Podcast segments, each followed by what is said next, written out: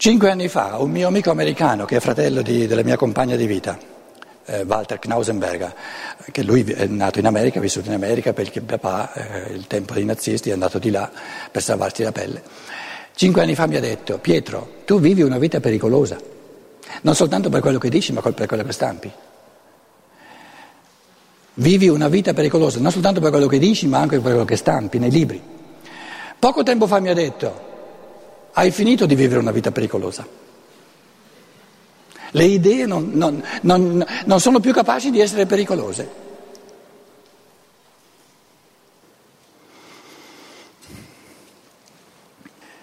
Nella polarità, allora se mi permettete finisco in gloria domenicale eh, a meno che vogliate per forza fare una discussione anche dopo questi sprologhi che sto facendo questa mattina. Non c'è bisogno, tanto siamo tutti d'accordo, no? Ma tanto poi le vostre idee non contano nulla, quindi... Eh. Allora, questa polarità tra um, universalismo e individualismo, vorrei ehm, suscitare due immagini con le quali ci commiatiamo, ci salutiamo, una immagine di universalità eh, all'insegna di questo motto tutti i colori della pelle sono belli e una, un'immagine, una riflessione che eh, mette in primo piano la decisività dell'individuo, che nell'individuo si decidono le sorti del mondo e dell'umanità. Il primo quadro, soltanto accennato, eh, eh, poi lascio a ognuno di voi di, di svolgerlo. Vorrei ehm, avviarlo con la domanda a chi diamo quale pezzo di terra? Chi ha diritto a quale pezzo di terra? Sul retroscena del tema di, di questo convegno che viviamo in una società sempre più pluralistica, sempre più multietnica, multiculturale, multireligiosa, eccetera. Allora proporrei due, due filoni di riflessione. La nascita non va vanificata, non va sminuita nel suo peso umano, karmico, eh, poi anche di, come dire, di... Eh, il luogo, le forze della terra, del sole, dell'acqua, dell'aria, dove un, un individuo nasce, sono, sono, fondamentali per il linguaggio che parla, per la sua cultura, eccetera. Quindi do per scontato no? che se ci trovassimo, se qui, se qui, cosa possibile, avessimo una rappresentanza di tutta l'umanità, non di gruppi di potere, dove coloro che rappresentano gli Stati Uniti hanno potere eh, per tre quarti e tutti gli altri hanno potere soltanto per un quarto, ma una rappresentanza di parità di diritti e di doveri di tutti gli esseri umani. Se avessimo una rappresentanza di tutta l'umanità, sono sicuro che in quanto uomini ci accorderemmo presto dicendo il luogo di nascita di un individuo, se non decide lui liberamente di voler andare altrove, no?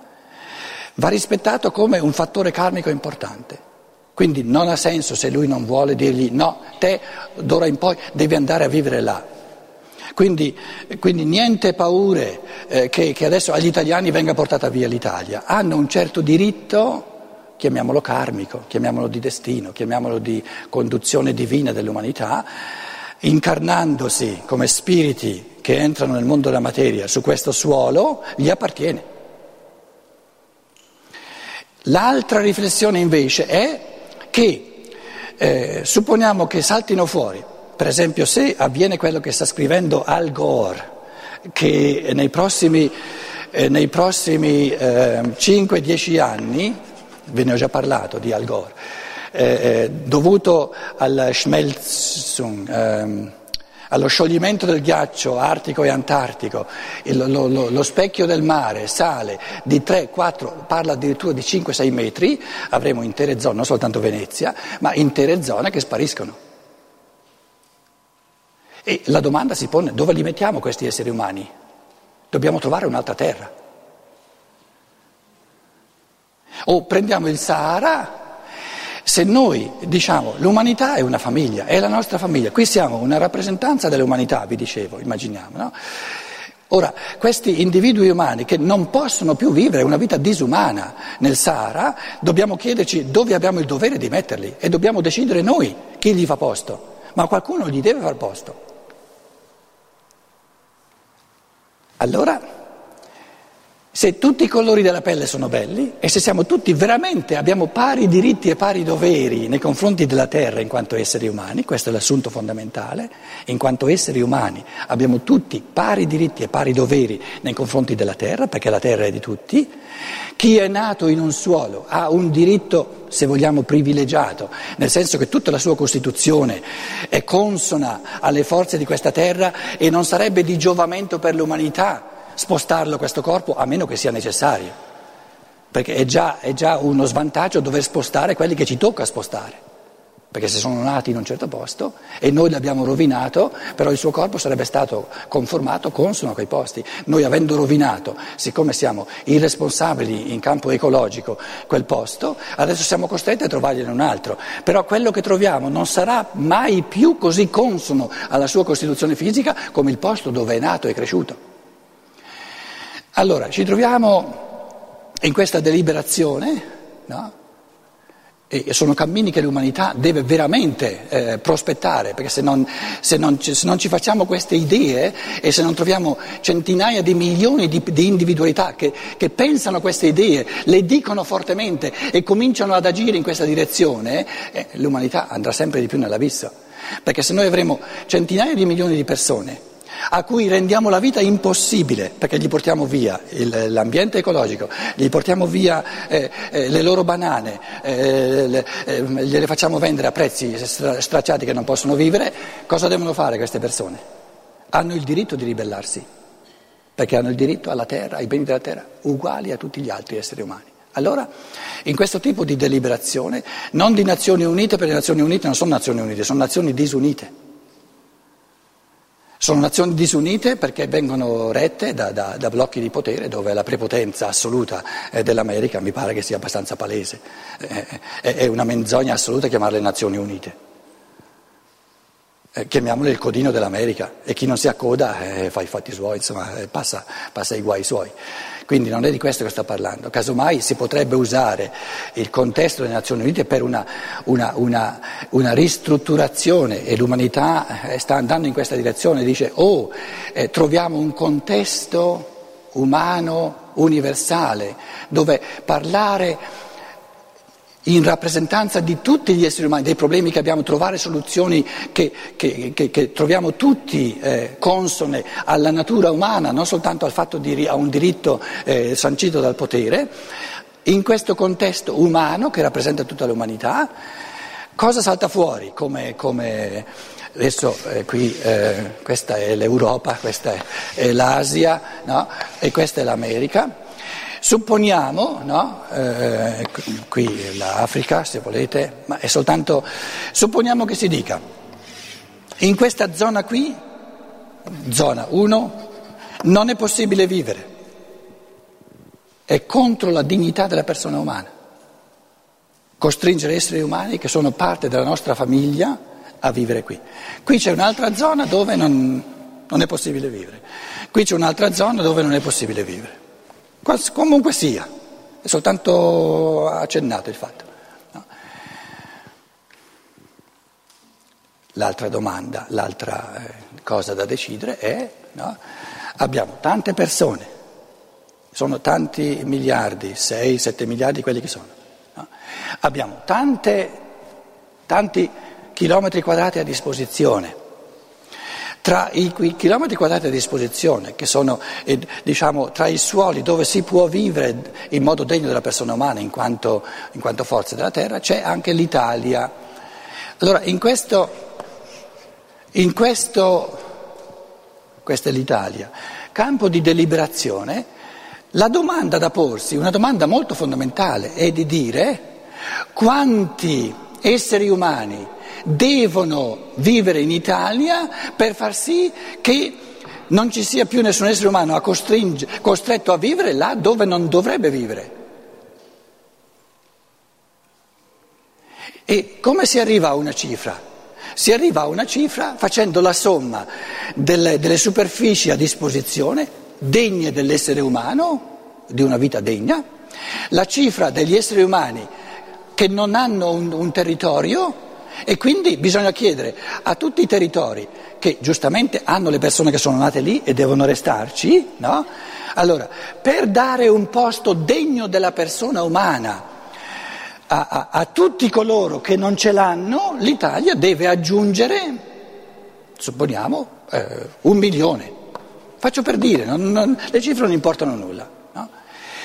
Se gli italiani, coloro che vivono in Italia, sono in grado di dimostrare che non per egoismo, non per negazione di pari diritti all'altro essere umano, ma oggettivamente. Eh, aggiungere un milione di persone sarebbe uno svantaggio per tutti perché è troppo, perché Sassuolo non li comporta, allora la deliberazione eh, andrà, dirà no, allora possono essere soltanto 800.000. Però questi 800.000 è un dovere morale di prenderli, perché ogni essere umano ha un dovere morale assoluto nei confronti dell'umanità che è il suo corpo. Perché se non li prende, se, se, questo suolo non li prende questi 800.000, costringe queste 800.000 persone a vendicarsi, a sabotare tutta l'umanità, in base alla loro dignità, alla pari dignità di esseri umani. Questo modo universalmente umano di considerare l'umanità come un'unica famiglia, come una unità, questo livello di coscienza, di contemplazione dell'umanità, è tutto ancora da venire. Ma è questa la cosa più urgente dell'ora in cui viviamo. Un tipo di coscienza umana che non, non considera più l'umanità frammentata. Sono affari loro, di quelli che sono nel Sahara. No, non sono affari loro, sono affari nostri, di tutti. È, una, è un quesito che dobbiamo risolvere tutti. Perché se noi costringiamo un essere umano o milioni di esseri umani a vivere in un modo non degno dell'essere umano, quando ci sarebbe la possibilità di, una, di, di farlo vivere in un modo degno, se loro hanno un senso sano dell'umano, devono ribellarsi. Perché si sentono lesi nella loro dignità, nella pari dignità di esseri umani. Ma è, in fondo è quello che sta succedendo. La ribellione dell'Oriente nei confronti dell'Occidente cos'è? Non accetto l'ingiustizia. E non accettare l'ingiustizia è molto importante, perché se uno accetta l'ingiustizia l'umanità eh, diventa sempre più brutale. E l'ingiustizia c'è, cari amici, e come? E come?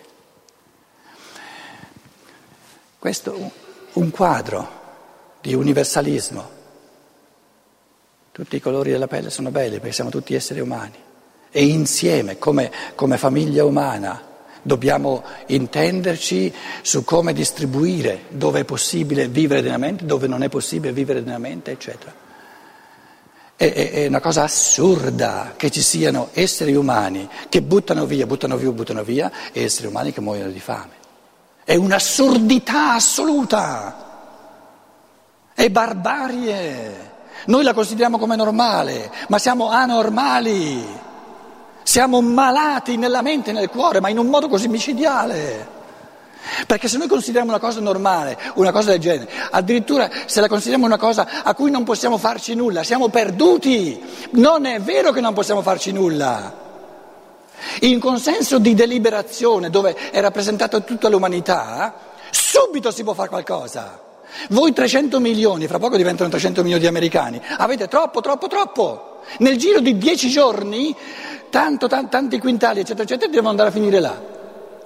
Dove mi dite che non è possibile? È subito possibile se gli esseri umani lo vogliono. Non lo vogliono. Perché sono diventati disumani. E non vorrei avere un'umanità dove gli altri a cui vengono negati i diritti dell'umano non si presentano. Sono fiero di un'umanità dove gli altri si presentano. Perché se ci lasciassero impaurire al punto che non si presentano più, è finito tutto.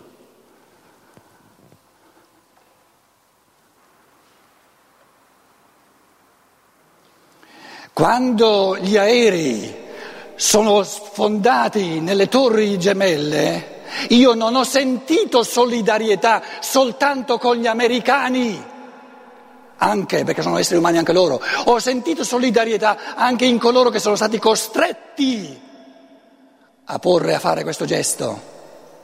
Anche con loro, sono uomini anche loro.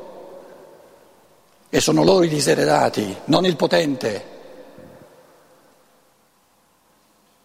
E adesso eh, leggiamo dappertutto, la guerra nell'Iraq ha aumentato i terroristi, ma era così stupido non capirlo prima? Era così cretino? Io lo sapevo già da prima, l'ho sempre detto. Volevano il petrolio. Adesso arriva lo Spiegel, tutti i giornali dicono, ah, tutte queste affermazioni che Saddam Hussein, tutte fandonie. E con le fandonie hanno abbindolato 300 milioni di americani. E il resto del mondo. Allora, adesso, primo quadro in, eh, universale, questi, questi 200 milioni del Sahara, dove li mettiamo? C'è posto, c'è posto per tutti sulla terra, basterebbe che ci accordiamo dove metterli. E poi naturalmente fare quello che c'è da fare per, per sopperire a questo sradicamento, non è da poco sradicarsi dalla propria terra. Se, ma se lo volessimo eh, sarebbe subito fatto. Allora a questo punto voi chiederete come si fa? Bisogna prendere il polo opposto e il polo opposto di, questa, di questo quadro dell'umanità è l'individuo. La chiave dove succede qualcosa è l'individuo. Se noi avessimo nell'umanità 100 milioni di individui però, uno per uno, 200 milioni, facciamo mezzo miliardo. Dico soltanto mezzo miliardo, non è molto, cosa che è possibile. Qui siamo già 150, 200 persone. Se ognuno si fa un moltiplicatore, basteremmo noi per ingegnare il mondo intero. Prendiamo mezzo miliardo di persone che non soltanto pensano queste cose, perché l'origine dell'umano è l'individuo, ma le pensano in un modo così appassionato, così forte che questi 500 milioni di persone, mezzo miliardo, veramente cambiano qualcosa, perché cominciano a dire forte, forte, forte, è possibile. E non viene fatto perché Bush non lo vuole, perché ha il potere. E se avessimo un miliardo di persone che lo fanno, di individui. Però, cari amici, perché il singolo individuo arrivi a questa struttura mentale che vede chiaramente le cose, deve coltivare il suo pensiero per avere un cuore così forte da avere il coraggio, non aver paura di dirle le cose, in modo da rendere forti nell'umanità, deve coltivare il suo cammino morale. Ma se facciamo questo lavoro, se ci sono individui abbastanza che fanno questo lavoro, allora subito è possibile. E siccome il potere sa che il suo pericolo più grande è l'individuo, nella sua autonomia di pensiero, Viviamo in una umanità dove l'individuo è stato annientato con sonniferi all'infinito. E il sonnifero più micidiale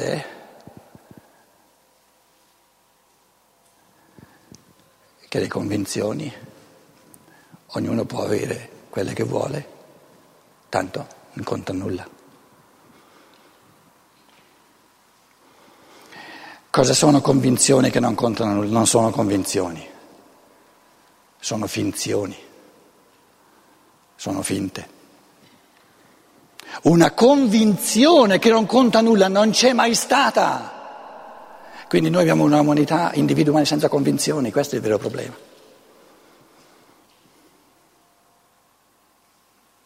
Se voi mi dite, beh, allora sì, allora c'è, c'è parecchio da fare, bisogna rimboccarsi le mani. Io vi dico, è la cosa più bella che ci sia. Soprattutto se sono riuscito a convincervi che il da farsi non è in un noi non gestibile, ma il da farsi è soltanto e unicamente in me, da me. Cento milioni di persone che hanno convinzioni, idee chiare, non sono un gruppo sono individui, ognuno autonomo e l'autonomia si vive nella responsabilità morale, individuale nei confronti di tutta l'umanità. Le sorti dell'umanità dipendono da me, così come le sorti di tutto un organismo dipendono da ogni singola cellula, da ogni membro. Quando elevo me, elevo l'umanità. Quando abbasso me stesso, abbasso l'umanità.